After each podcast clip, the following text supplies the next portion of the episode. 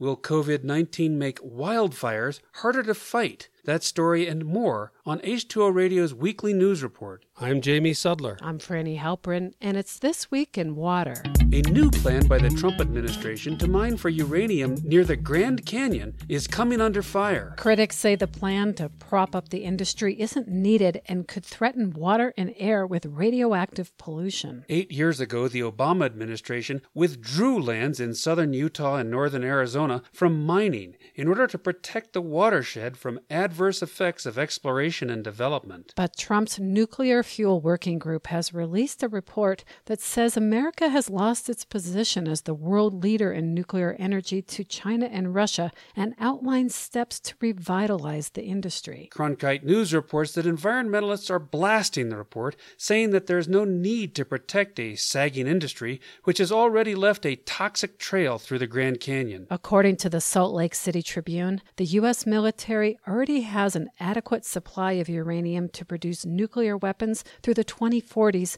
and enough for U.S. Navy ships beyond that. Currently, the main sources of uranium are Australia and Canada, both allies of the U.S. In addition, there are already hundreds of abandoned mines in the Four Corners region that still pose health risks. The Environmental Protection Agency says waste piled outside uranium mines can contaminate surface and groundwater, and winds can carry radioactive dust into communities communities. Additionally, the mining could pollute the Colorado River, which supplies millions with drinking water.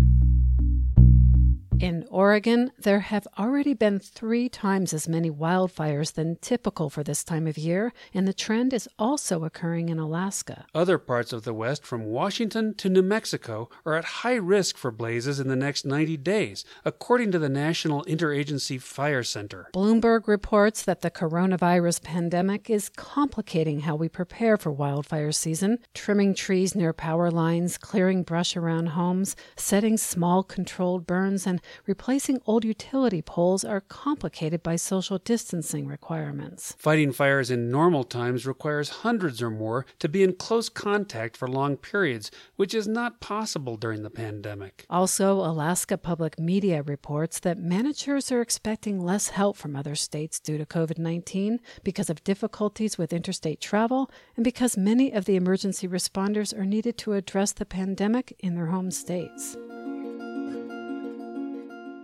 Anywhere from 4 to 12 million tons of plastic waste enter the oceans each year, mostly through rivers. Most of us have heard of the Great Pacific Garbage Patch, the plastic waste floating in the ocean, but the surface mass only accounts for about 1% of what's accumulating in the seas. Scientists are now showing how currents distribute the other 99% on the ocean floor. A new study published in the journal Science shows that high concentrations of microplastic fibers can either settle settle slowly or be transported rapidly down submarine canyons, almost like avalanches. There, the BBC reports that the microplastics can build into massive deposits on underwater sand dunes that can be tens of kilometers long and hundreds of meters tall. The researchers call these microplastic hotspots the equivalent of the garbage patches on the ocean surface. Most of the plastic waste comes from clothing fibers that are not filtered out of domestic wastewater.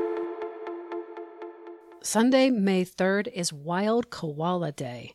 Everyone loves the fuzzy marsupials, but we still don't know much about them. For example, how do they get water while living so high in treetops? Speculation has been that they could absorb moisture from leaves they eat, or they might descend from trees to find water holes. Now, new research led by the University of Sydney has discovered that koalas drink by licking water running down tree trunks when it's raining. The animals were observed licking the wet surfaces of branches and trunks even when freestanding water was available in dams. As Australia suffers its longest dry period ever, koalas are experiencing heat stress and many are dying. They are spending more time drinking from artificial water stations and have been seen going to swimming pools and even approaching humans who have water bottles. The Verge reports that lead scientist Valentina Mella has been raising money to continue her research on koalas and to set up drinking stations for them in trees. And finally, with the coronavirus keeping us at home, many of us have gotten pretty accustomed to zooming into meetings or FaceTiming with friends and family.